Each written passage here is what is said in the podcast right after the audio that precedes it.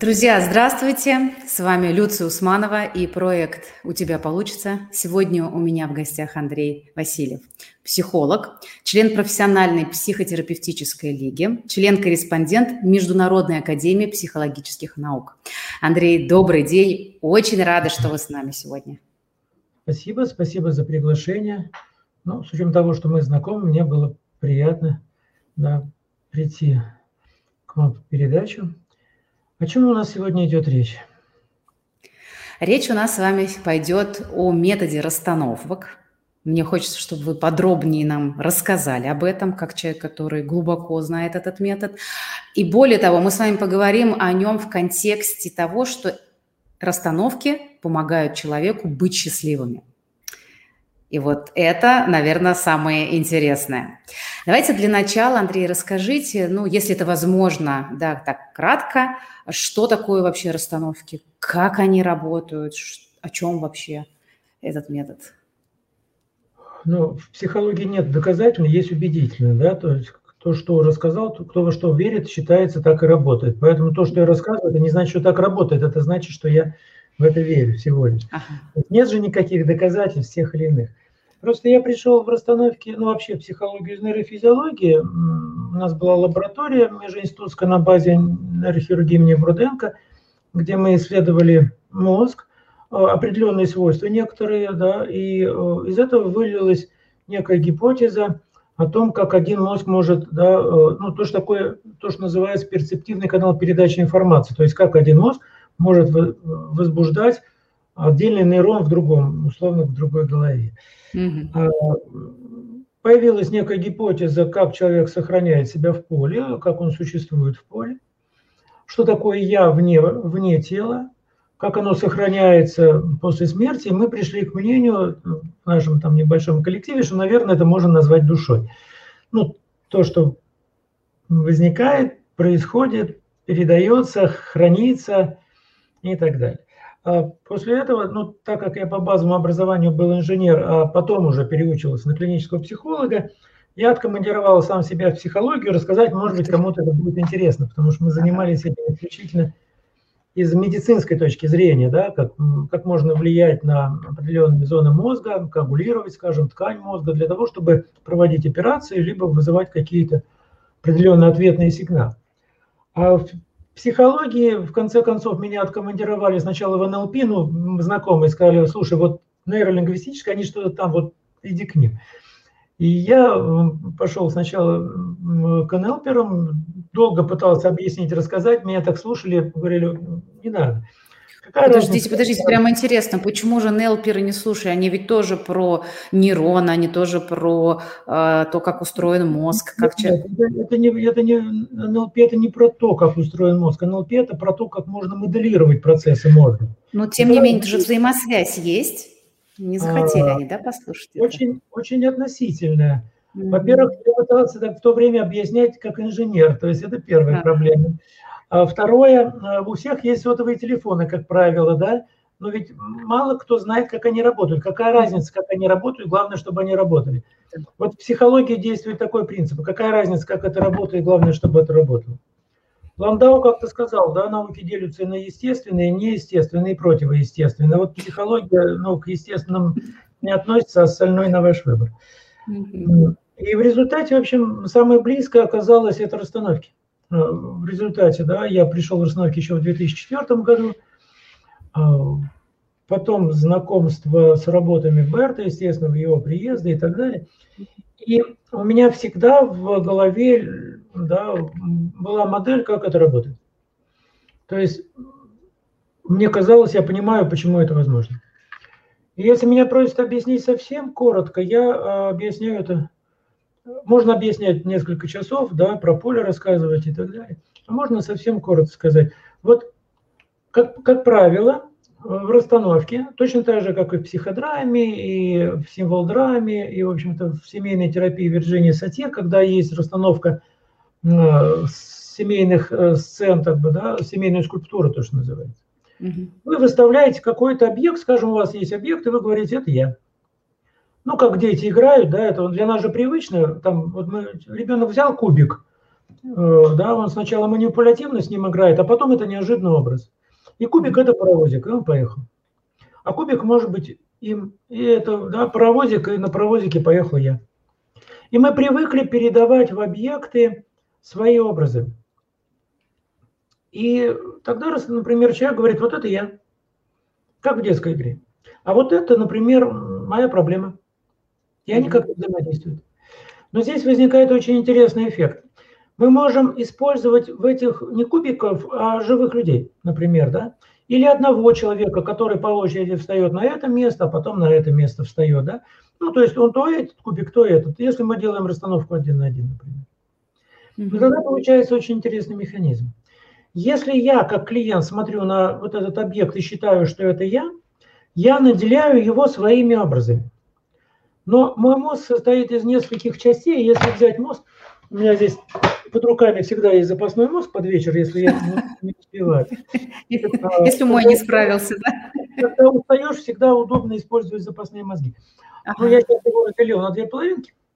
И получается так. У нас есть образы, которые мы как высшая абстрактная функция переносим, да, ну то есть лобные, условно говоря, кора, которые создают. А есть образы как подсознательный процесс, как эмоции. И получается так. То есть вот подкорковые структуры очень часто да, приравнивают к некому подсознательному процессу. Мы не осознаем словно то, что в них происходит, мы осознаем то, что кора выдает нам. Но там происходят очень мощные процессы. И в психоанализе это как бы бессознательное, да? А наша кора контролирует, ну, то есть сверхя некая. Но когда мы излучаем это, на, на, переносим на образ, у нас на этот образ переносится и кора, и подсознательно. То есть у нас и то, и другое есть в образе. А теперь представим себе, что в этот образ встал другой человек. Угу. Так как нейроны коры очень сложные, они кодируют информацию очень сложной схемой, то другой человек не может считать ваши мысли, не может считать вашу лобную долю, условно говоря. А считать подсознательный процесс может, потому что подсознательный процесс, то есть эмоциональный процесс, да, он кодируется простыми нейронами. Там, униполярный, биполярный и так далее. Ну, нет, конечно, сложнее все немножко, но это если уж упрощать. И получается, мы чувствуем, что чувствует другой человек, то есть мы можем считывать эмоции на любом расстоянии. Ну, знаете, как мама и ребенок, там, например, да, и ребенку что-то там тяжело, и мама это чувствует, она чувствует тревогу она не может выделить это детально, но она начинает чувствовать тревогу, потому что для того, чтобы запустить этот процесс, достаточно срабатывания одного нейрона. Дальше лавина работает. Один нейрон вызывает э, э, срабатывание следующих нейронов, ну, как вот ядерный, ядерный взрыв такой, да, вот сеточка такая. И получается так, сам человек не может передать в этот образ свое подсознание, ему лоб не дает. То есть его mm. да, суперэго, его сверхя контролирует, что здесь происходит, и пытается объяснить это разумом, левой лобной долей, условно говоря. Отставляя да, чувственные какие-то вещи, убирая вниз. А если мы сюда ставим заместителя, он не может считать то, что у человека кодируется да, суперэго, но он может считать подсознательный процесс. Он может считать ид, если говорить языком психоанализа. Он может считать такие иногда очень непри... неприятные для клиента вещи, когда его заместитель неожиданно проявляет. А у самого заместителя суперэго не даст эту возможность проявить. И тогда мы в расстановке, то есть мы о чем говорим? Мы говорим о том, что у клиента есть перенос, а у заместителя контрперенос. Он что-то да, он что чувствует и может это анализировать. И тогда мы видим расстановку как некий такой психоаналитический процесс, сжатый до уровня движения фигуры. Вот, наверное, если совсем упрощенно да, говорить о том, что такое расстановка. А так как все, что мы излучаем, а мозг у нас излучает, э, не просто излучается в режиме реального времени, а кроме того и хранится в поле, и хранится достаточно долгое время, может храниться, иногда бесконечно, mm-hmm. то тогда, соответственно, а, все эти процессы, они принадлежащие дедушкам и бабушкам, и прадедушкам, и прабабушкам, мы можем из поля извлечь а, и заместитель может это отразить. Он не может отразить мысли, но он может отразить чувства, он может отразить ощущения в теле, так как это еще проще. Самое простое, на самом деле, это телесная реакция. Поэтому в Более понятная, да, получается? Тут ну, там заколола, заболела, спазм и так далее. Нет, ну тело не врет. Знаете, такое знаменитое Ну, иначе да, бы да, не было детектора лжи, например, да? То есть человек хотел обмануть, а тело выдало. Вот также заместитель гораздо четче считывает тело, потому что это уж совсем простые нейроны. Значит, да, а, а, это легко передается. И, а потом он додумывает что-то, и бывает заместители, они начинают там играть, театрализация, там придумывать что-то. Но на самом деле лучше обращать внимание на то, что происходит в теле, и вот на этом ориентироваться, это самое правильное. Вот, наверное, совсем кратко. А почему мы в этом процессе говорим про чувства, эмоции и переживания наших бабушек и дедушек? Вот здесь чуть поподробнее расскажите, почему мы... Вот, понятно, что мы связаны с ними узами родства, да, у нас есть э, общая ДНК, и это генетический код, который нам передается. А почему же мы связаны с ними еще и эмоциями, чувствами, переживаниями, и как они на нас влияют? Ведь, э, насколько я понимаю, система метод расстановок, он включает в себя всю а, родовую систему человека? А, ну, действительно, у нас есть два механизма передачи. Ну, если быть точнее, не два, а больше. Но первый механизм, как вы правильно сказали, да, это уровень ДНК, то есть уровень генома. Второй механизм, который передается, это эпигеном. То есть сами, сами гены, они включаются и выключаются. Это некие рецепты. Ну, например, рецепт, как произвести там печень, да, ну, условно говоря. Ну да. Вот у вас печень растет, растет вместе с вашим организмом, а потом она должна остановиться в росте. То есть, соответственно, те гены, которые производят те клетки, которые являются клетками печени, потому что они отличаются от клеток, например, там, не знаю, почек, да, они должны до какого-то момента вырастать, а потом выключаться в росте. Но mm-hmm. если у вас, например, самое простое сравнить с кожей, вот кожа должна расти, потом выключиться, но если вы поранились, этот механизм должен обратно включиться, Ваша кожа должна себя заживить и опять выключиться. Потому что если она не выключается, ну, у вас может ну, там, папилломы, например, да, или бородавка. То есть это какое-то время еще что-то росло. Если у вас, например, да, кишечник бы рос, то к 50 годам он был бы так километров 30-40, но он, слава богу, выключается в нужный момент, и у вас там метров, и все. И получается следующее. То есть вот механизм, который всем этим управляет, это эпигеном. Он зашит в генетической передаче.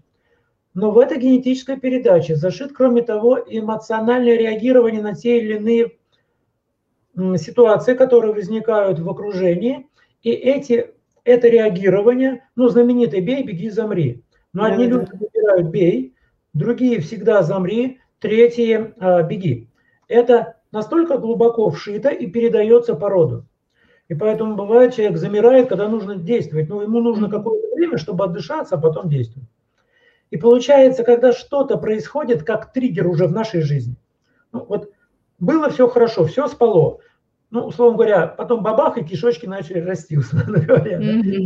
Ну, тяжелее, когда это растет, конечно, да, пролиферация, то есть когда растет опухоль, когда что-то раз, как триггер, и орган стал расти. То есть он словно попал в положение, когда надо развиваться.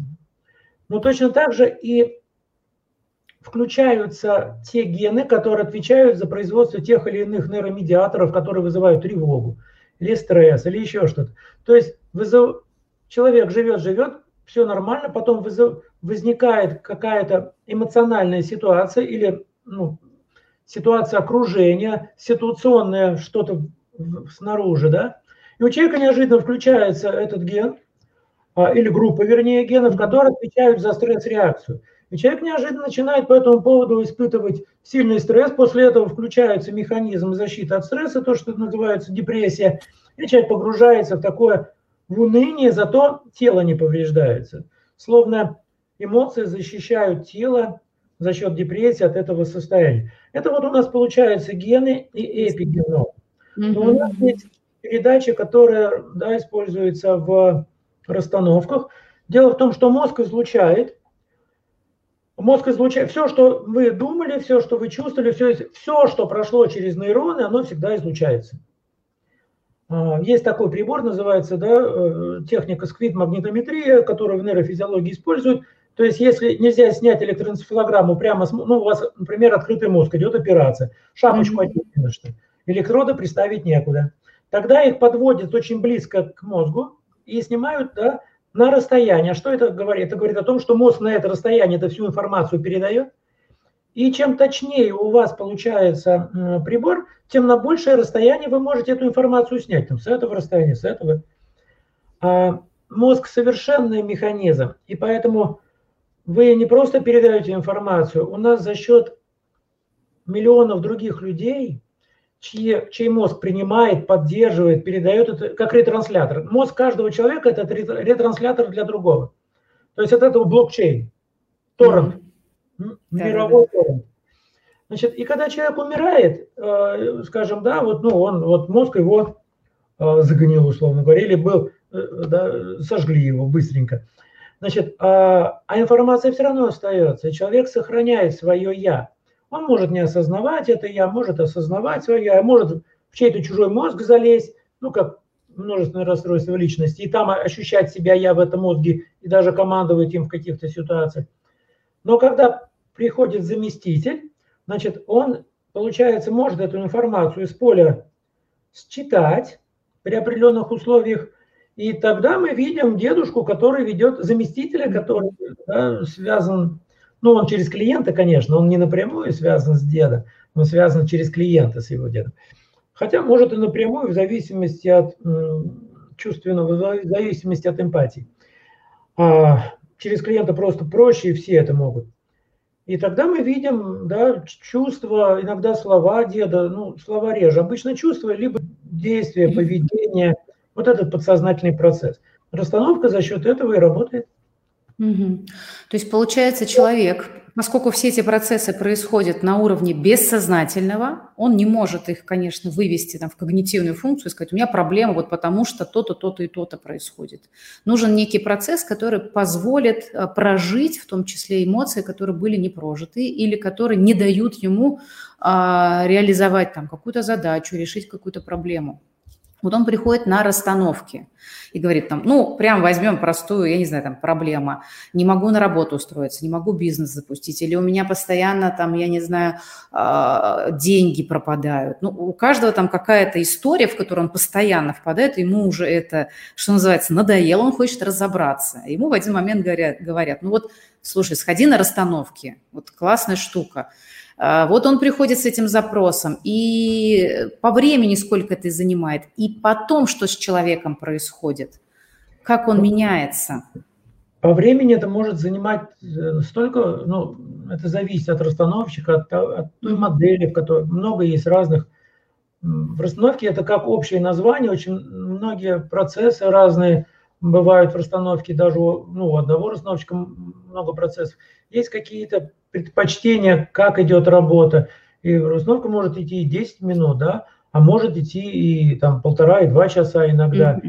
Mm-hmm. То есть это зависит от клиента, от расстановщика, от группы, от индивидуальной вы работаете или в группе. То есть нельзя сказать, сколько должна идти расстановка. Если очень долго, бывает, клиенты устают или заместители устают, естественно – но, то есть здесь нет какого-то оптимального, как, как бы я мог сказать, вот 15 минут и достаточно. Нет, конечно.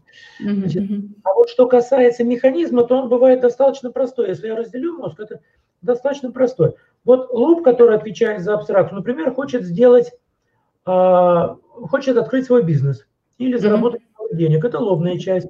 Потому что наличные деньги э, вот этим местом обслуживаются. Если мы внутрь залезем, там островок Рейля. Есть такая штука. А абстрактные деньги, например, э, кредитную карту, это лоб обслуживает.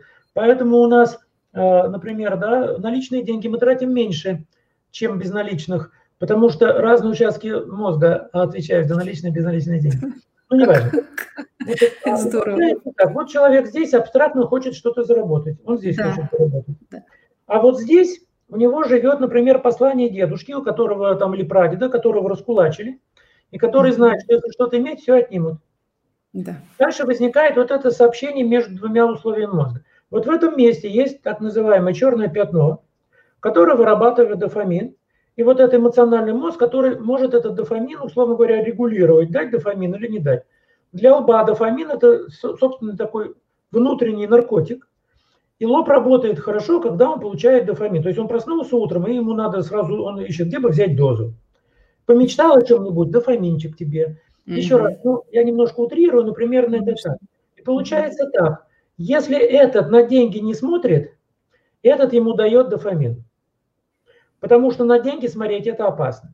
Тогда человек не видит, например, да, а, никаких преимуществ. Другой пройдет и увидит, здесь можно заработать, этот не увидит. Кроме того, если этот все потеряет, этот ему огромную дозу дофамина даст. Так все правильно, скажет он. Причем вот эта часть будет говорить, да, да, да, я хочу, а вот этот будет им управлять. Mm-hmm. Потому что вот этот самый древний, его еще называют рептильный. Рептильный вот, мозг. Не Но когда в расстановке человек это видит, возникает очень интересный механизм. Юнг еще говорил, то, что не осознается, становится судьбой. И есть, например, там Жильбер Рено, да, терапия исцеления воспоминанием, такая книжка знаменитая. Значит, а, ну, она спорная, там можно обсуждать, не обсуждать, неважно. То есть вслед за Юнгом я могу сказать, когда мы это видим, мы это осознаем, это перестает работать по такой схеме. И тогда схема у нас, схема, схема как бы э, воздействия на мозг, то, что называется психологией положительного подкрепления, оно меняется. И, соответственно, человек может изменить свое отношение. У него не включится механизм «бей, беги, замри». Он видит, чей это механизм. И теперь мозг может разделять, его это или не его.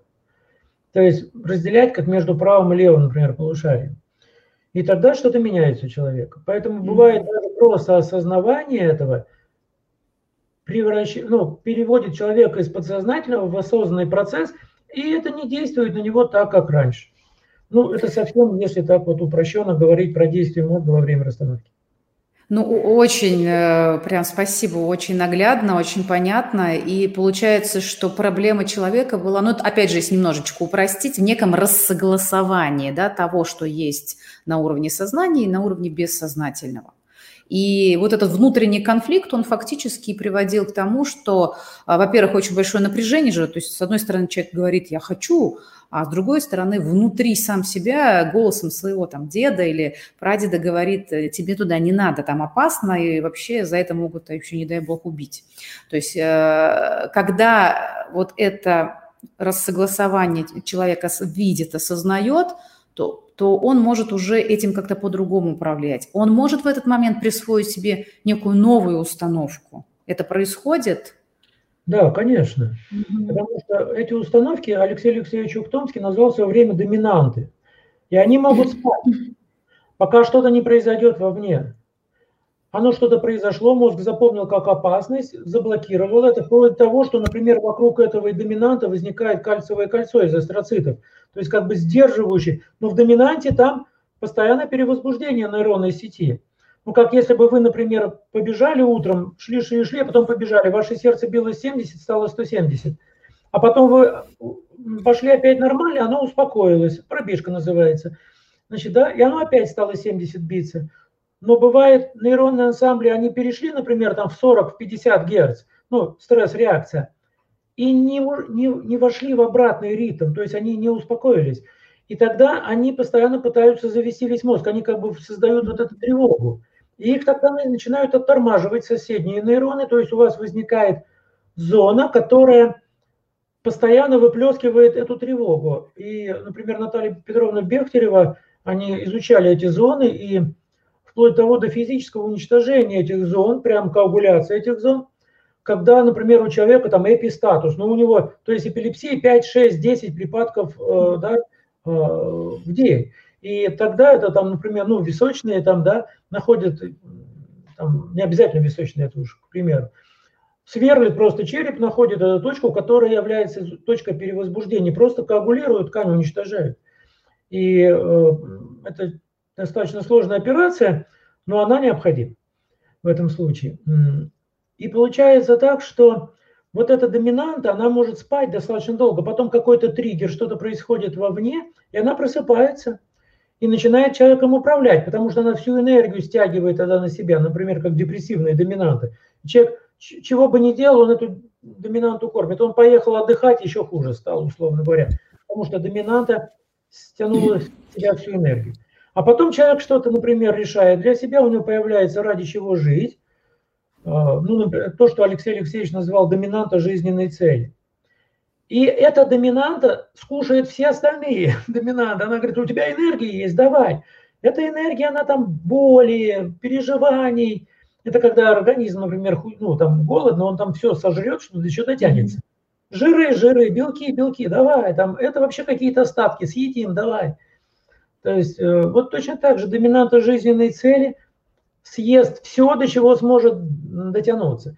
Но доминанта жизненной цели очень часто человек как бы не может, ну, то, что японцы называют икигай словом, да, mm-hmm. просыпаешься утром. И человек всю жизнь ищет э, для себя эту доминанту. Я потихоньку перехожу в тему счастья. На самом да, деле. да, да, да. Как раз я вас хотела туда уже направлять, а вы сами, да. И угу. тогда, когда у человека есть ради чего, тогда у него как-то болячки сами по себе уходят. И буквально здесь один из примеров, когда одному учителю э, да, э, литературы и языка э, врачи переговорили, сказали, у тебя рак, у тебя только год, а у него семья, маленькие дети, он понял, что он ничего им не может оставить, и э, ему дали год э, привести дела в порядок, и он решил, что единственное, что он сможет, что он умеет, ему надо написать такой роман и оставить жене э, авторские права, чтобы она могла на это жить. И он начал писать романы, в течение года он написал роман, его перевели там на сотни языков, а, это знаменитый «Заводной апельсин», Стэнли Кубрик его экранизировал, автор получил миллионные гонорары, а рак у него прошел, его через год его рака просто не обнаружили никакого. Потому что вот эта доминанта сожрала все, и рак тоже она сожрала. А, в Казани есть великолепный специалист Михаил Гаврилович Кряжев, который uh-huh. занимается этими вещами как онко, онкопсихолог. Ну, в последнее время, правда, он там занимается больше паническими атаками, насколько я знаю. Поэтому очень могу рекомендовать. Угу. Получается, что когда а, вот вы счастье, если я правильно услышала, связываете с понятием вот этого смысла жизни. Человек, обретая смысл, он может быть счастливым, и тем самым он может и исцелять себя, или все же мы говорим немножко о разном? Немножко о разном. Угу. В моем представлении счастье, если взять, ну просто русский язык, вот в лоб, что называется, с частью. С частью. Человек счастлив, когда он ощущает свой, свой баланс в целостности, в развитии, то есть он ощущает баланс внутри системы, внутри своей. Вот его система как бы удовлетворена в этом. В любой системе есть два движения, в целостность как бы, да, и в развитие. И когда баланс найден, а, человек ощущает себя вот внутри этой системы вполне счастливым. Если систем мало, то этот баланс найти легко. Например, ребенок и мама. Мама хорошо себя чувствует, мама счастлива, ребенок, с которой с ней, тоже счастлив, они вдвоем. Потом появляется папа. Ребенку сложнее, ему надо не просто с мамой быть, надо еще, чтобы папа был счастлив, тогда мама счастлива, ребенок счастлив. Потом появляется еще тут дедушки, бабушки, то есть род появляется. Значит, это ребенку вообще сложнее становится. Потому что пока он был только с мамой, это две системы, а там вечно кто-то недоволен или еще что-то. Там чего-то не хватает, там здоровья не хватает. И ребенок не может быть частью, где найден баланс. Если в роду этот баланс найден, если э, в роду есть ради чего это род, да, вот он говорит, мы ради тебя здесь жили, но мы счастливы, тебе, ты нам ничего не должен. Мы просто счастливы, ты можешь это счастье брать, ну как любовь брать. Это на самом деле любовь. Но любовь всегда проявляется через действие, это не чувство. Любовь вообще-то это действие. Значит, и получается так, либо ребенок пытается остаться в этом счастье с мамой, и, а если мама как-то там негативно или еще что-то, он постоянно требование тогда к матери быть счастливой, либо можно отказаться, например, от имени, то есть от мамы с папой, можно отказаться от рода, то есть отказаться от имени, от фамилии, ну, мы берем монашество, да, угу. мы отказываемся от всего, как монах, например, и пытается опять сделать новую систему «я» и Бог. И Бог. И с, ними, и с ним стать счастливым. Но здесь вмешивается большая система под названием э, символ веры, религиозные, религиозные институты, и поэтому человек пытается, ему все равно придется быть с частью, с частью той религиозной конфессии, о, тавтология, той конфессии, которую он разделяет. а там есть определенные правила. И единственное, что человек может э, да, в больше уйти в систему, когда он уходит э, в любой религии, практически есть мистический опыт. Ну, в православии это исихазм, э, в исламе это суфизм, да, каббала, если мы берем, например, это мистический опыт. Тогда человек как бы поднимается еще выше, и это его личные взаимоотношения с Творцом, то есть с большой системой. Неважно, как вы называете эту большую систему, называйте его Вселенная, Атман, Брахман, вакуум физический, неважно. Человек чувствует себя частью, смотрите, да, он частью большой системы, и эта система к нему доброжелательна. То есть эта система к нему открыта. Ну, наверное, одним из лучших вариантов, э, да, то, что я видел экранизацию, это фильм «Остров Лунгина». Да, да, да. где человеку, ну, там даже в начале, да, появляется, э, вот когда Мамонов играет героя, да, появляется человек, который, он словно канон, который существует, да, вот все в одну сторону молятся, он отворачивается словно. То есть он живет в своем соединении с чем-то большим. И он счастлив. Но ему пришлось отказаться. Смотрите, он не до конца счастлив. Он словно не прощен. Он что-то несет в себе. То есть ему, чтобы принять монашество, пришлось отказаться от имени, то есть от родителей, получается, которые дали имя, да. от фамилии, то есть от рода, который дал фамилию, да, и практически он почти отказывается от м- канона, в чем его обвиняют, чтобы да, быть напрямую Богом. Но вот эта личная история предательства, там, когда он был совсем юношей во время войны, если вы помните, да, сюжет фильма, она так и висит на нем, словно пока он не получает своего разрешения этого баланса, когда ну, генерал, который приезжает, там, адмирал вернее, да, словно говорит ему, ну, я тебя прощаю. И после этого он как раз и уходит к Богу, да, то есть он, знаменитые слова, умирать не страшно, страшно перед Богом стоять. Вот в этот момент человек соединяет все эти системы, они большие, потому что. Если бы ему пришлось соединять родителей, которые там ругаются между собой, род, который друг с другом не дружит, друзей, сотоварищей и прочее. Ну, это очень сложно тогда получается. Сложно, да. Очень много систем, для которым мы словно должны. И вот когда мы уходим в мистический опыт, а в расстановке это возможно, тогда мы можем да, ощутить, что это возможно. Но это ощущение все равно же будет лично принадлежать человеку. Я же не могу сказать, например, сделай так и так, будете счастье. Нет, это личное переживание. То есть Мистический опыт – это всегда личное проживание своего соединения с большей системой. А уж как он будет проживаться, какую систему человек выберет как большую, это зависит только от него. А расстановки могут это да, для человека создать.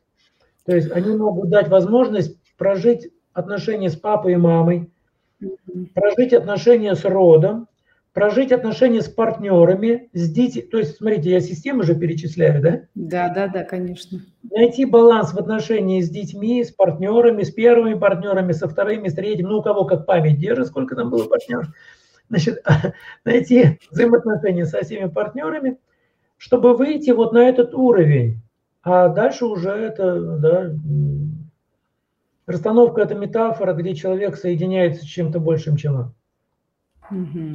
И получается, приобретая такой опыт в, вот в процессе расстановки, он его себе присваивает, то, что у меня есть, э, есть возможность соединиться.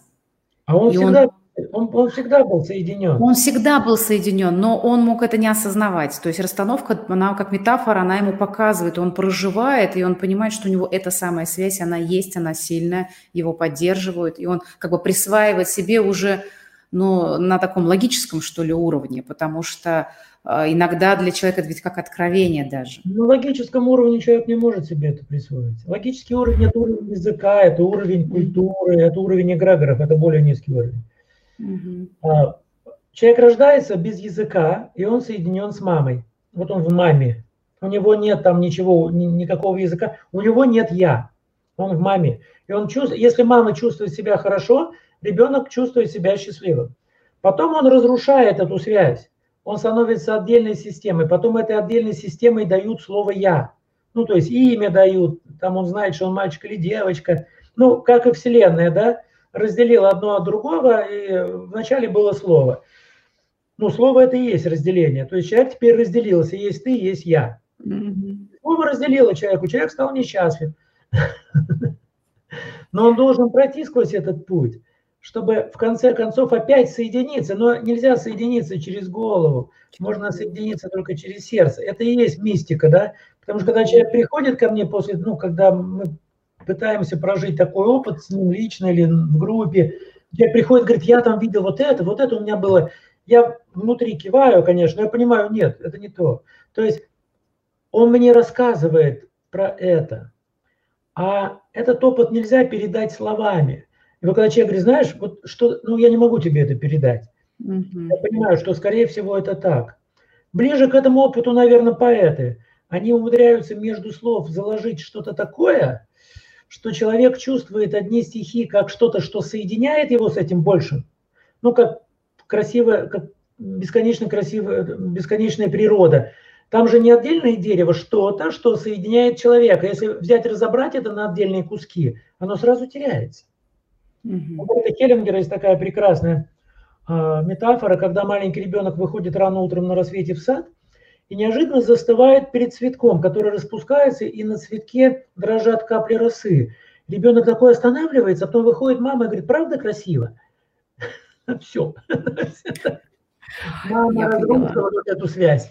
Угу. Поэтому эта связь всегда только. Я, наверное, больше, знаете, здесь имела в виду, что вот да, я, я, я была у вас на расстановках, я понимаю, о чем вы говорите, о том, что действительно словами, э, и даже я помню, э, меня просили рекомендовать, и мне спрашивали, ну что, ну что там происходит, как, ну расскажи, как у тебя было. И действительно, вот передать это достаточно сложно.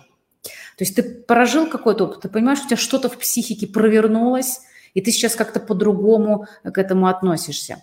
Тут я, скорее всего, имела в виду, ту, знаете, тот момент, когда мы говорили о том, что вот э, человек видит, э, осознает на том, что есть установка, которая ему не принадлежит. Он как бы рассоединяется с ней. Да? Если мы говорим уже про то, что ему мешает.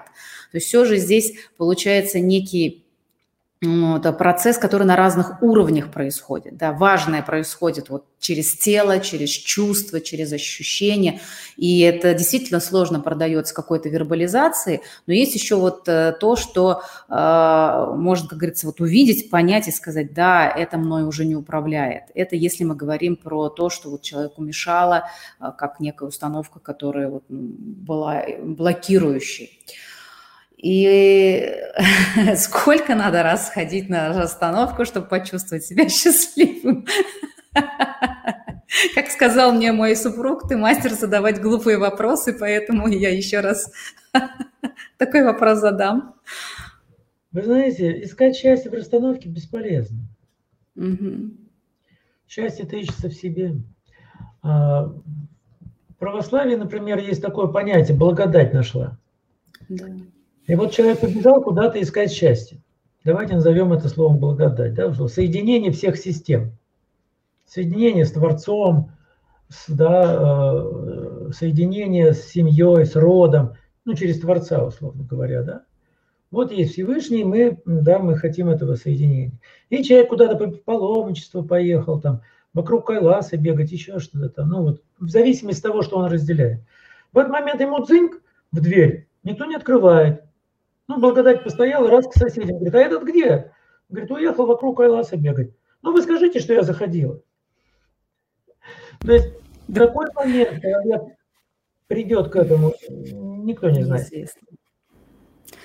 Но, тем не менее, расстановки помогают вот эти пласты, которые как, как некие блоки, что ли, да, почувствовать, вот э, войти в это состояние, она помогает вот э, этому э, быть сопричастным. Помогает, но приведет или нет, не факт.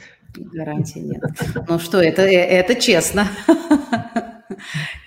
Ну, ну, что, а, Андрей, спасибо вам большое. И, конечно, глубина ваших знаний просто поражает. И на то, как вы рассказываете про расстановки. Ну, пожалуй, у меня, наверное, первый раз такой опыт. Благодарю вас от всей души. Это очень а, познавательно, интересно. И прям хочется еще раз почувствовать вот это вот эти ощущения.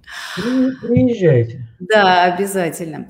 И у нас в подкасте есть э, традиция, это финальный вопрос, и я его вам тоже задам. Андрей, на ваш взгляд, почему у человека получается или не получается?